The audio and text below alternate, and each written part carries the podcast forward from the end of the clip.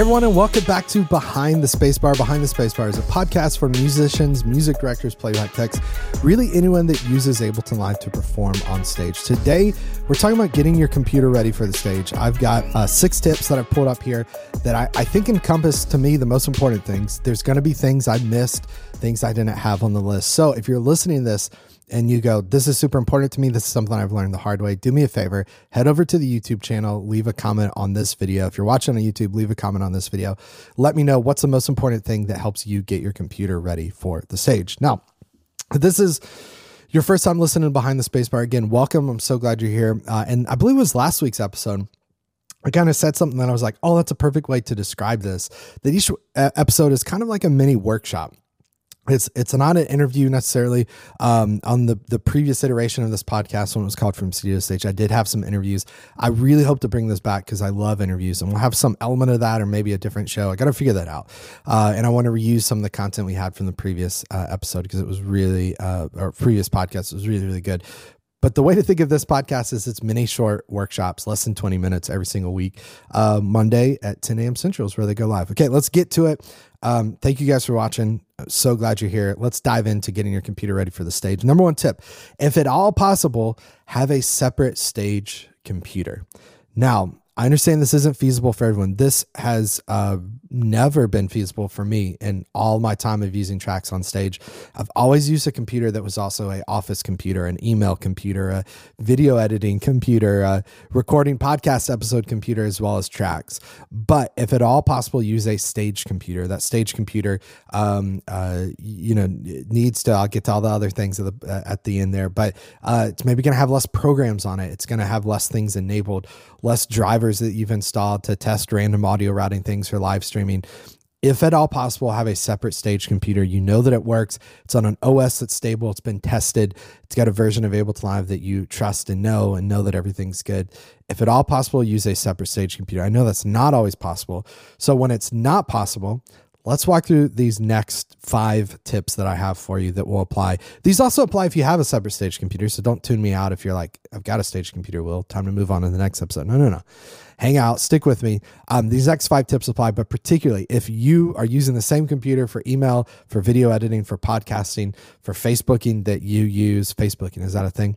Uh, that you use on stage, please, please, please pay attention to these. Tip number two, make sure you have plenty of hard drive space available. This is the curse that has bit me more times than not.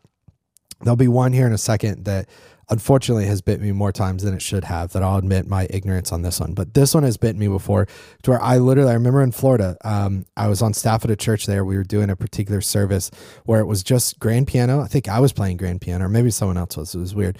Um, maybe I was playing guitar. I don't remember what I was playing, piano or guitar.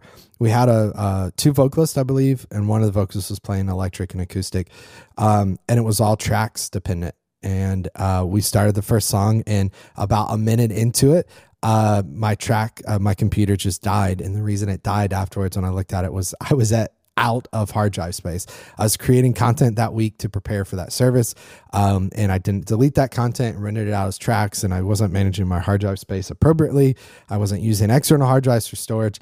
It was a really bad situation. So make sure you have plenty of hard drive space available. Um, the next kind of natural question there is how much hard drive space should you have available? And that's a good question. Um, the more you have available, the more comfortable it, uh, things will be. Uh, I had a student sign up not too long ago that I believe they said they had like 20 gigs left on their computer and they went to download a file and it was like 20 gigs worth of content and their computer was basically kind of toast at that point. So I, I, it's hard for me. Actually, do me a favor, and this is not like a, a weird YouTuber ploy to get more interactions on the video.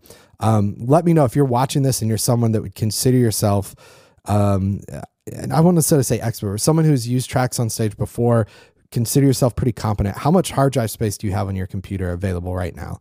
Just look, you know, on Mac, go to the little Apple thing, click the thing. Let me know how much hard drive space you have available. Um, I would be interested to know. I would say 30 is a good starting place. Um, 50 is even better 100 is even better you know as, as much as you can possibly have is great but make sure you have plenty of hard drive space available um, and i'm saying 20 or 30 with everything you need loaded on it already not like oh i've got 30 gigs left let me install ableton omnisphere this and that and download these patches and presets and then suddenly you have no space left uh, uh, that's not a good thing. Number three, silence all notifications and interruptions. Apple gave us this incredibly, incredibly productive feature for on-stage use of laptops, which is the ability to receive phone calls and text on our laptop in the middle of a show. Um, this is resolved a little bit if you're using an audio interface, which is great, but there's still a possibility where um, and I've seen uh, people do this where suddenly you hear like the bloop, like the little messages sound when you send or receive a message. Uh, you could go into system preferences and make sure your system output is not set to your audio interface. But still, silence all notifications, all interruptions, phone calls on Mac, text messages, notification icons. I know some scenarios where people use like messages to communicate with like the tour tour manager, production director, or something to say like, "Oh, we're gonna go long," or "The set's changed," or "Do this." Sure, I get it. If that's you and it works for you, great. But I would highly suggest you silence all those and disable all that as much as possible. Number four, keep your gear updated. Dot dot dot, but not in the middle of tour or before a show. Here's what I mean by that. Um, uh, don't be someone that um, is using old version of software, an old firmware version on their interface where there's a particular bug that's been squashed like years and years and years ago. The reason software developers release updates to software is sometimes features, but more often than not, it's bug fixes. Like they get the software in the wild. They they it's impossible for a software developer to test their software with every piece of hardware possible in every scenario possible. So once it gets out to users, they start to interact with it. They discover different bugs, they discover different things. And when they do that, then they hopefully report back to the company, and the company goes, Oh, let's check that out. Oh, it's because this one line of code, we fix it. Boom, there's an update. If you go years and years struggling with an issue, don't blame Ableton because Ableton does a certain thing. They fixed it two years ago. You're just being a punk that's not updating, right? So you should keep your gear updated. You should um, update firmware on your interfaces, uh, update software OS uh, bug fixes. Um, but if you update, do not do it before the show and don't do it in the middle of a tour. Once you're on tour, you're done. Uh, if you're about to go on tour, maybe update, but give yourself a week or two before you like are starting rehearsals or preparing for the show. Because as soon as you update, it's very likely everything will be wiped out. You'll be starting over fresh. There'll be a new feature that confuses you. Don't do it the day before tour and then start hitting up the company that makes it and being pissed off at them for changing things. You waited to the last minute. Let's just be honest. And definitely, for the love of everything holy, don't do it in the middle of tour. Don't do it before a show and then wonder why things don't work. Like that's you. We got to be professionals here. We got to be grown adults. Let's let's act like it. Let's not update our stuff in the middle of a tour or show.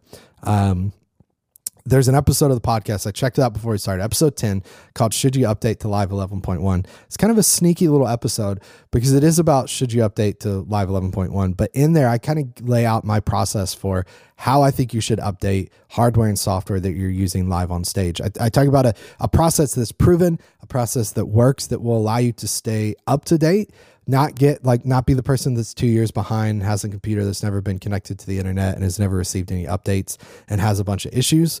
Um, if if that's your situation and, and it's working for you then sure keep that.